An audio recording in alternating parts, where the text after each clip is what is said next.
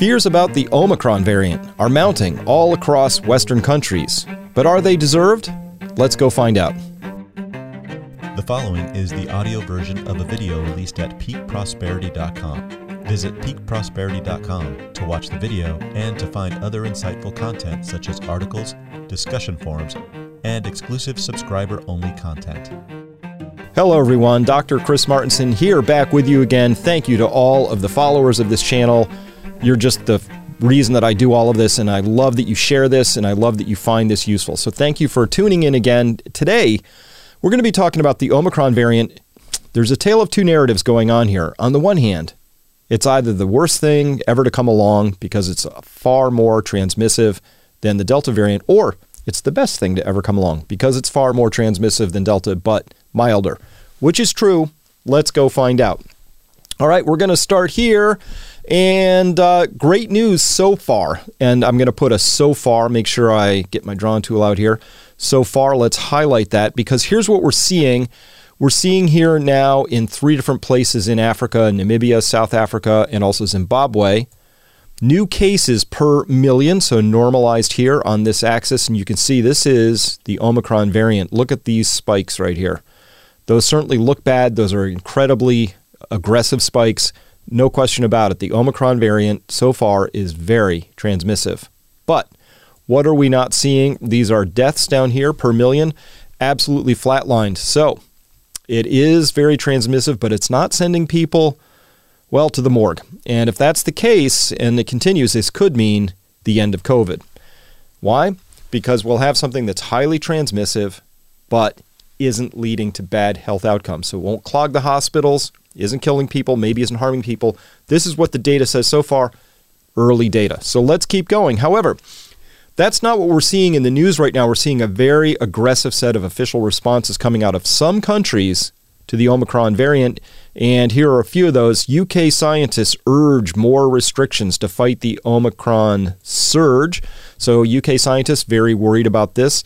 And they say here, uh, say optimistic scenario indicates Omicron effect in early 2022 may be reduced, but just with control measures such as working from home. So there's nothing here in these articles that talks about how it might be milder, which is actually one of the causes for optimism. Here they're saying the optimistic scenario is that we can control this with additional lockdown measures. Carrying on, COVID News Live and Sky News, Boris Johnson refuses to rule out more restrictions before Christmas as Omicron spreads at rate never seen before for COVID. Uh, obviously, we've seen things like uh, very highly transmissive viruses spread at rates like this even higher. But for, for the SARS CoV 2 virus, it's indeed spreading at a very, very fast rate. But the implication here is that we may need more restrictions because it's spreading. Now, let's back up again and remind ourselves that the point of this all is to prevent people from dying or going to the hospital or suffering severe consequences, right? That, that again, let's just remind ourselves that there is a case here where there's something that's actually exceedingly positive, which is where a mild variant of SARS CoV 2 that also confers infectious immunity downstream comes along that is mild. It doesn't kill people, doesn't harm them, doesn't create long COVID, doesn't send them to the hospital or any of that. If such a variant came along, that would actually be a positive. And actually, you'd want that to spread really quickly because the faster it spread, the faster the lockdowns, the restrictions, the economic harms can actually cease, as well as the impact on the children. So, carrying on, uh, New York Times reporting here with Johnson, Boris Johnson, that is under fire. Britain introduces tougher COVID measures. People in England will be urged to work from home and have to show proof of vaccination. Critics say Prime Minister is trying to deflect attention from a growing outcry over reports his staff flouted COVID rules. What? Playing politics? Say it isn't so, Boris. Uh, if you're not familiar with that, what happened was uh, it got leaked out that last Christmas, while the rest of the UK was being pushed into mandatory lockdowns. That didn't really apply to the politicians who were holding maskless office parties and joking about the restrictions and things like that. So if you didn't know about that, that's the the angle that's being talked about here. In yellow, quote, under the government's new guidance known as Plan B, people in England will be urged to work from home if possible starting next week. They will also be required to wear face masks in cinemas, theaters, and most other indoor places, and to show a pass proving their vaccinated status to be allowed into nightclubs and large venues like sports stadiums. Boris also said that negative tests would be included on vaccine passes as an alternative to proof of vaccination. In uh, the darker color down below, uh, sort of a brick pinkish color to me, it's become increasingly clear that Omicron is growing much faster than the previous Delta variant and is spreading rapidly throughout the world, the Prime Minister said. We need to go further and faster still. End quote. So you can clearly get the tone here. The tone is that um, this is a bad variant. We need to get out in front of it. It's spreading very rapidly. And there's no actual data pressed in here, right? There, there's no data about whether it is or is not worthy of this level of concern. The implication is clear, though. It's coronavirus, it's SARS CoV 2, it's a variant, and it's spreading fast. Therefore, it's a bad thing. Um, so that much is laid clear. So uh, this is all leading to. Remember, I, uh, if you haven't seen it, you should probably watch this interview with Matthias Desmet. He is uh, the Belgian psychologist who talks about how mass formation events or mass psychosis events get started. And let's listen in very quickly just to what those conditions are. Conditions one and conditions two, please. Matthias, what are they? The first and most crucial condition is that there should be a lot of people who experience a lack of social bond. So that's the most important thing. Then a second one is also important, a lack of meaning making. And the third condition is very important as well, is that there have to be high levels of free floating anxiety in the population. Free floating anxiety and free floating uh, uh, psychological discontent. The fourth condition is uh, that there has to be a lot of free floating aggression and frustration. Yes, so a lot of free floating aggression and frustration, number one. And two, though, a lack of, of social bonds and lack of meaning making or sense making. So those are the first two conditions. So, how would you create a condition where there's a lack of social bonds? Well, you prevent people from gathering or getting together, especially with family around holidays. Uh, a lack of sense making would be that you would require people to do things that are proven to not make a difference and but make it very important that they follow those. So carrying on, I think we're seeing a lot of that. Here's this uh, I, I, rebranded it the Omagod variant because because this really sounds awful. The, the press has really gone out of its way to only cover the possible negative sides of this. I think I can say that uh, pretty conclusively at this point. Here's an article from December 10th, and today is the 14th. Uh, quote and this is in Fortune magazine, quote, the Omicron COVID 19 variant is barreling through the British public as the UK government rushes out new restrictions and a booster jab push, risking a public backlash as the holiday season arrives. Cases of the new variant have doubled every three days in the UK although experts warn that this figure likely underestimates how many of the 50,000 people in the UK who tested positive for COVID Thursday have the new strain. Health, Britain's health agency, security agency, warned that if the growth rate continues on the same trajectory, we expect to see at least 50% of COVID 19 cases to be caused by the Omicron variant in the next two to four weeks. Quote suggests that Omicron is displaying a significant growth advantage over Delta. That sounds positively awful. Uh, the question is, where's the data in there? We have some data that says it's spreading much more rapidly, but not a lot of data around that even. But we have no data around the rest of it, which is, is this a good thing or a bad thing? Um, and that's always the case we should be asking. So let's go there and see what the data actually tells us. It's telling us this First, uh, up here from Louis Rossouw, we find absolutely in South Africa, cases looked like this after including the 37,000 cases reported yesterday. These are allocated by specimen, receive date below, and I apply a moving average to smooth out the weekly patterns. This is on a log chart down here, so anything that's on a log chart that's a straight line is growing exponentially. Here's the date that they came in. We see two different rates in here. First, a very, very explosive rate here in the pink line, and then still linear, so it's growing exponentially, but at a lower rate. there. So if we were going to graph this in a linear chart, it would start to it would really be nosing over a bit. But this is a very explosive growth, and that's what we see. So absolutely, Omicron spreads very rapidly, at least in South Africa. However, in the Gauteng province, when they started comparing the early projected deaths for Delta as compared to the Omicron, what they found out running these models out, and hey, the models could be wrong, but here's what they say early on. In, when you compare these two trajectories, we find that the projected deaths for Omicron are projected out at only 4% of what came out from the Delta wave. That's what early projections say. So, on a mortality basis, that's pretty good news when you have a 96% reduction in deaths. There's some confounding things in this data, of course. Hey, some of the people who didn't survive the first wave were among the weakest. Maybe they wouldn't have survived this Omicron wave if, if they were still alive. So we have something called survivor bias tucked into that.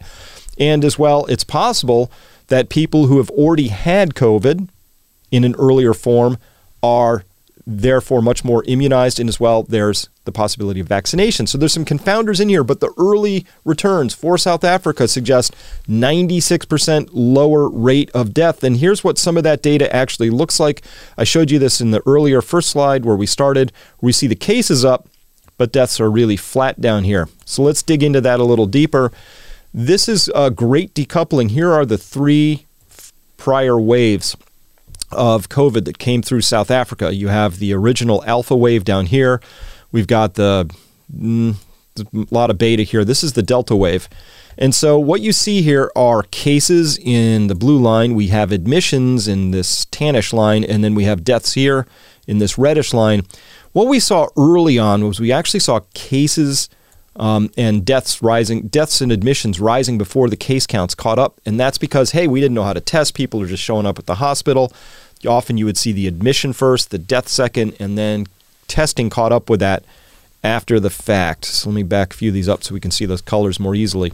Same thing with the second wave.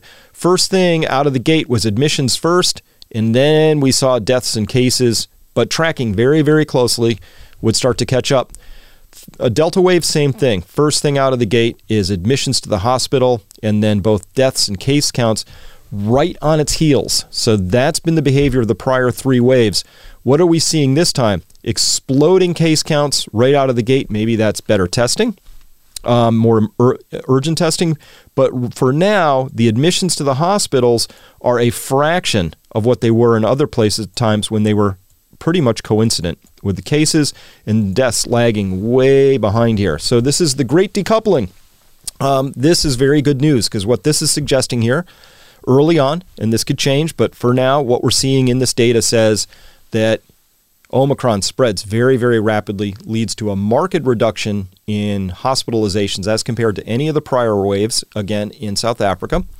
And we know that we have early reports from South Africa of hospital directors saying, hey, people are coming to the hospital for Omicron, but it's a lot milder. They're spending less time, they need less oxygen, they're progressing to less serious cases of that. And of course, we're starting to see that in the death data, which is now we're far enough along in this. We're a little over a month into the explosion of the cases in South Africa. Uh, normally, three week lag before you start seeing deaths really turn up. They have turned up, but in a very, very modest way so far. So, again, explanations for this behavior could be hey, there's high prior infection recovery rates. True. Uh, serological testing says in South Africa, 70, 80% of people seem to have already been exposed and had a response to uh, COVID before. So, what does that mean? Hey, if you've had a prior infection, that is one of the best forms of protection you can have for serious consequences coming downstream for prior versions of COVID. Is Omicron that different? We don't know. But so far, it looks like it's not that different, and it may be that prior infection recovery is providing a fairly um, robust protection against Omicron. Possible. Vaccinations, I think that's less of an explanation here in South Africa, where I think they're, they're boasting about a 20, 30% vaccination rate. Could be helping. Certainly, there's more vaccination in this wave than there were in the prior waves. There was zero here, um, very low here, and so there is a higher rate of vaccination here could be ex- uh, probably has some level of, of explanation. and maybe we're just seeing earlier testing and awareness. So um, people are coming in and getting tested. All possibilities. But for now, what we're seeing is we can say whatever that combination of prior immunity plus low rates of vaccination in South Africa, also a younger country on average than other countries out there, that Omicron is so far not that serious. And so that's a really good thing to see. In fact, when we look at it this way, and uh, this comes to us courtesy of the inestimable COVID 19 crusher on Twitter. I don't know who this person or persons are, but um, man, they do a great job tracking all this stuff. At any rate, what we're seeing here is uh, they say here that in the UK they flattened the curve with the vaccine. This is their story about that. Here we're seeing this massive flattening of the mortality curve in South Africa, and that's really just courtesy of Omicron. So, what we're looking at here is the case fatality rate of COVID 19 going from a very, very ridiculously high, around 10% here at their peaks, at their worst, crushing all the way down and approaching zero now down here on the Omicron wave. So, again, suggestive, very good news early on. That's what we would be seeing there. Um, as well, we're getting that as uh, from Denmark. Probably too early to really say for sure, but we see here the cases really began to spike back here in let's call that right around the first of December. Here we are, just two weeks in. We're still not seeing anything showing up with current hospitalizations with Omicron as well. COVID 19 Crusher, here's their handle. One other way to look at this this is a good way. One month into the South African Omicron surge, 629 hospitals reporting there are 420 COVID patients in ICU. That's less than one per hospital. So, just data, make of that what you will. Um, but it's pretty suggestive at this stage. So, that is the data we have right now of the place where we would be looking for our early signals to get a handle on hey, how bad is this thing? It's been running for a month down there in South Africa. So far, this data says nice and mild. This is good news. So, how is good news received around the world? Well, it kind of depends. Remember, condition three in this is, is uh, of creating a mass psychosis event is creating high levels of free floating anxiety. So let's check in. One of the largest boosters of free floating anxiety out there is this guy, Professor Peter Hotez. Um, and he's uh, out of out of Texas.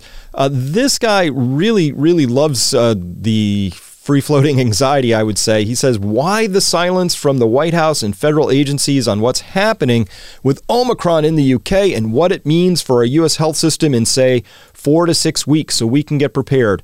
Also, the timeline on declining those are VNA as vaccine neutralizing antibodies. The timeline on declining VNA after boosters and when we become vulnerable again.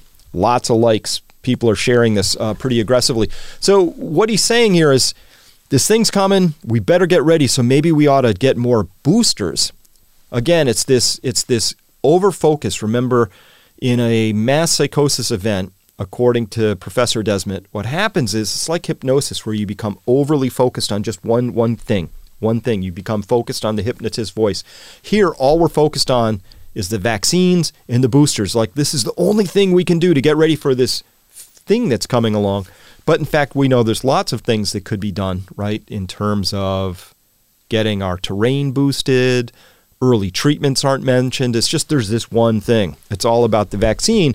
And I find that a little inappropriate at this stage because we have lots and lots of information to suggest that a multi factor approach a multi combo drug approach on early treatment and also in the hospital that it's a multiple multiplicity of approaches that actually is sensible and has lots of data behind it and is the thing that we should be pursuing.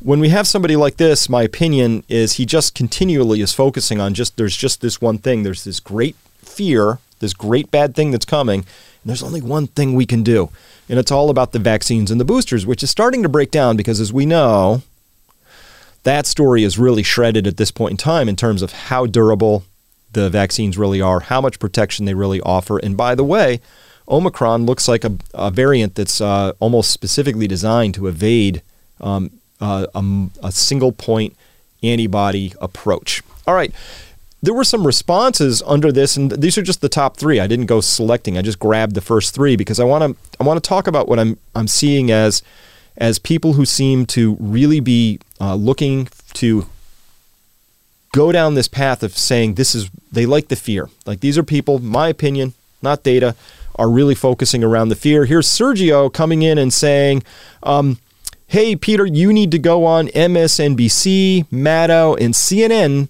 and sound the alarm." So clearly saying there's a set of outlets that he thinks are, are more appropriate for sounding the alarm. Families are under the impression they are safe to gather for the holidays. Try as I might, I'm being told I'm worrying too much and that it's not a big deal. I am begging you as well, uh, Dr. Eric Ding, to speak up. So Sergio's just, and by the way, he's got BLM and social distancing now in his in his uh, self-described uh, moniker above.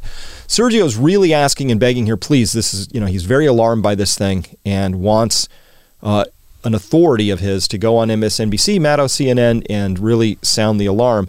Um, Seven Cat Kentucky writes, Yes, very worried about a family funeral scheduled the week after Christmas. Terrified about that.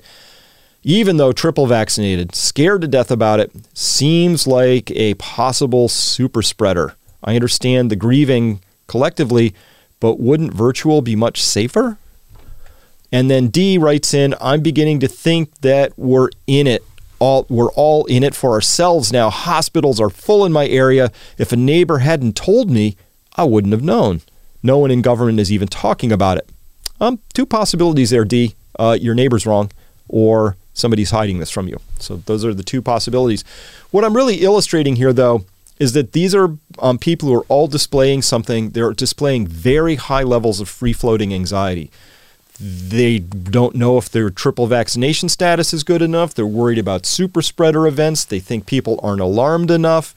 And all the data we have right now, and this is just data and it could change, but all the data we have right now says there's really nothing to worry about. We don't have a lot of fear. In fact, this is a very hopeful sign, um, what we're facing right now. So, let's listen in. Uh, this is a really cool little clip. So this is uh, LBC is out of the UK.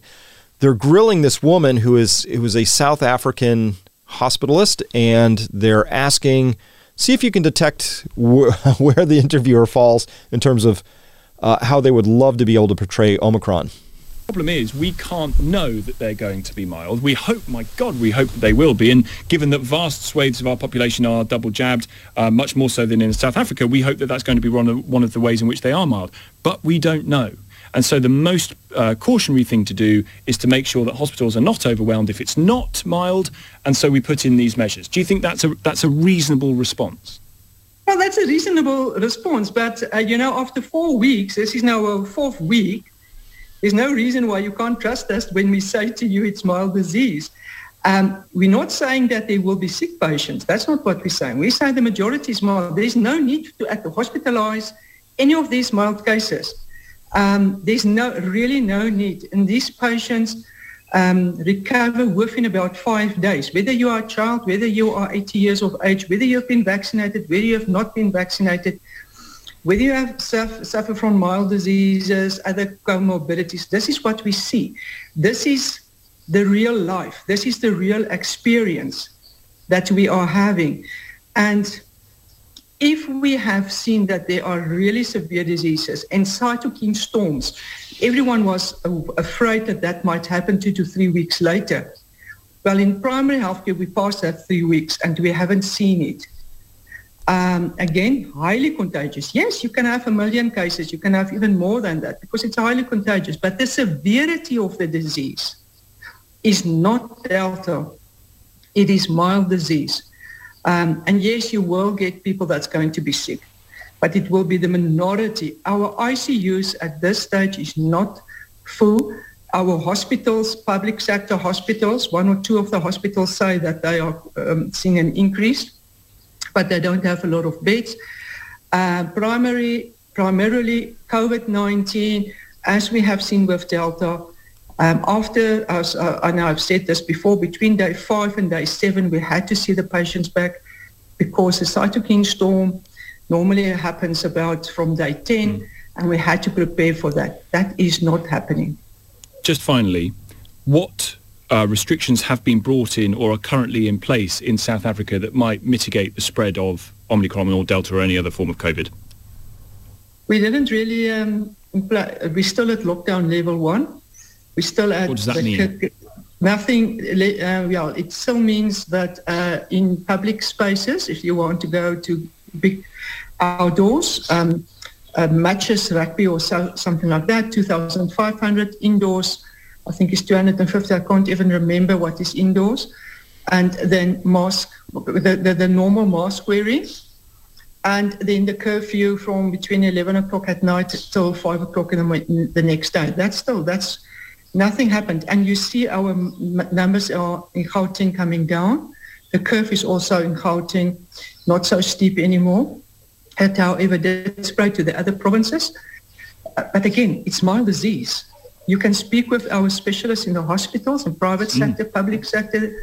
You will hear the same story. Well, that's actually the data from somebody on the ground where Omicron's been spreading for a month. Um, unequivocally, it's mild, and this is really good news. And you would think that this would be something that would be seized upon and talked about, and and we would want to understand that very, very quickly because that's really good news. So I mentioned this a while ago. It was actually um, after, it was in the context of, uh, this is from August 2021, when I was interviewing uh, Geert Vanden Bossche, and he talked about this immunized, uh, there, there could be escape variants. And he said back then, hey, listen, we may yet see a worse variant come along, or it may be a kinder, gentler variant.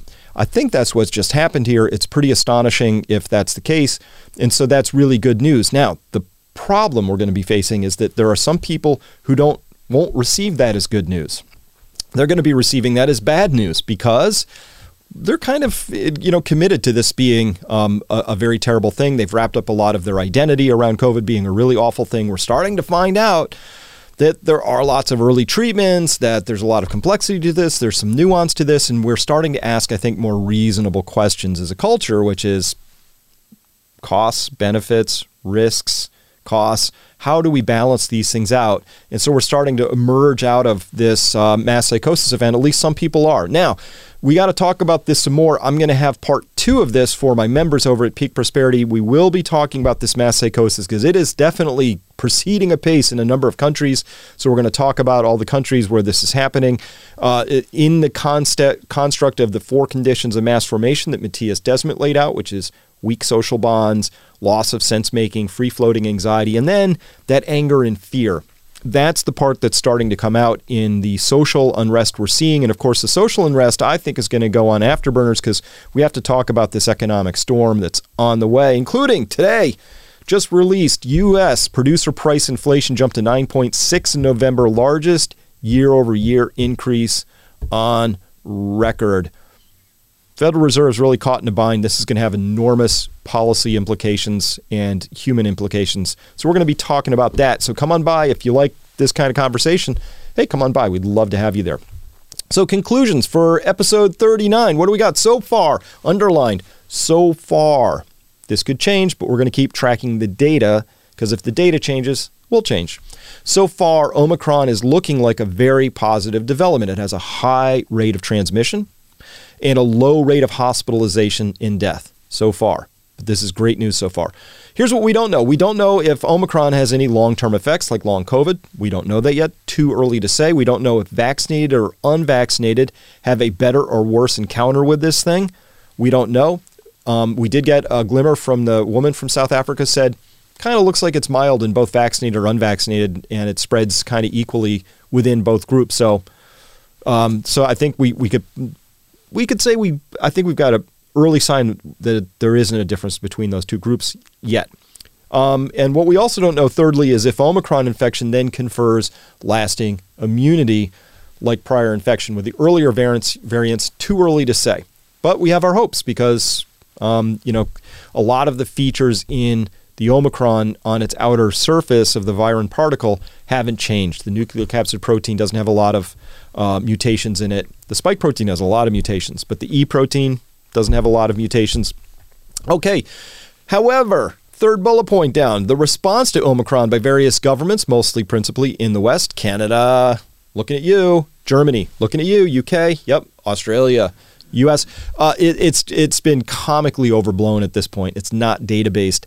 Uh, the data simply does not support the stricter measures, assuming The point of all this wasn't to prevent cases, it's to prevent the hospitals from being overwhelmed and to prevent a mass casualty event like that. Of course, that would be the point of a lockdown because with something as infectious as Omicron, guess what, people? Everybody's going to get exposed to it. We're all going to have our run in with it. The point of flattening the curve is to just spread that out so that you don't overwhelm your hospitals with a big uh, crushing wave like that. Otherwise, with something this infectious that seems to be infecting both vaccinated and unvaccinated equally, all you could do with a vaccine where you boost your immunity up above a certain level is push that up high enough, long enough that you just delay the date that uh, that breaks down on you and you get it anyway. So that's how I'm seeing it right now. And by the way, the media has been fanning the fear flames too. Shame on them. No good reasons for that whatsoever. The media really has an important role that they are again failing to fulfill, which is why I'm here with you today because we just got to look at the data.